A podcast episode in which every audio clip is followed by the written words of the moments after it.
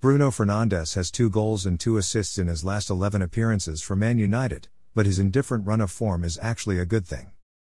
There were so many positives to pick out from Manchester United's superb second half performance at Tottenham, but arguably one of the most encouraging was something of a negative. The relative anonymity of Bruno Fernandes. The Portuguese playmaker wasn't poor in North London, but neither was he particularly eye catching. He was solid, moved the ball well, but probably wasn't in the top half dozen of United's best players in an assured 3 1 victory. But the fact United played so well and won so impressively without a decisive contribution from Fernandes is hugely encouraging and fits something of a pattern in recent weeks. You certainly couldn't say Fernandes has been playing poorly recently, but his performances haven't been as sharp as they were earlier in the season. For the first time since his £47 million move from Sporting Lisbon, he's in danger of going three successive months without winning the club's Player of the Month gong. In fact, Fernandes' last 11 games for United have produced just two goals and two assists. A relatively meager return for a player who has 36 goals and 22 assists in 70 games for the club.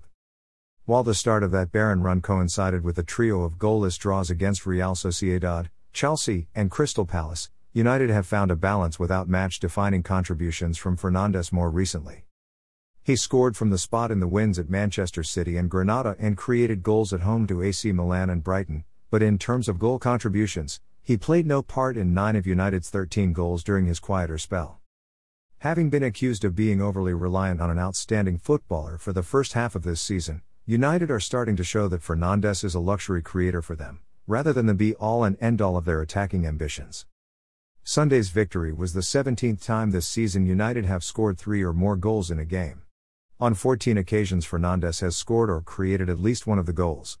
The first in which he wasn't involved was the Carabao Cup win at Brighton, when he wasn't in the squad, and the second was the win at doomed Sheffield United in December, so this was the first time United had scored three or more against a top class opponent without the helping hand of Fernandes in victory. That Fernandes has begun to slow down and show the odd sign of fatigue recently is hardly surprising.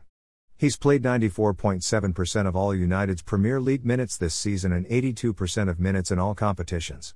That equates to the equivalent of nearly 42 full matches already this term, as well as his international commitments.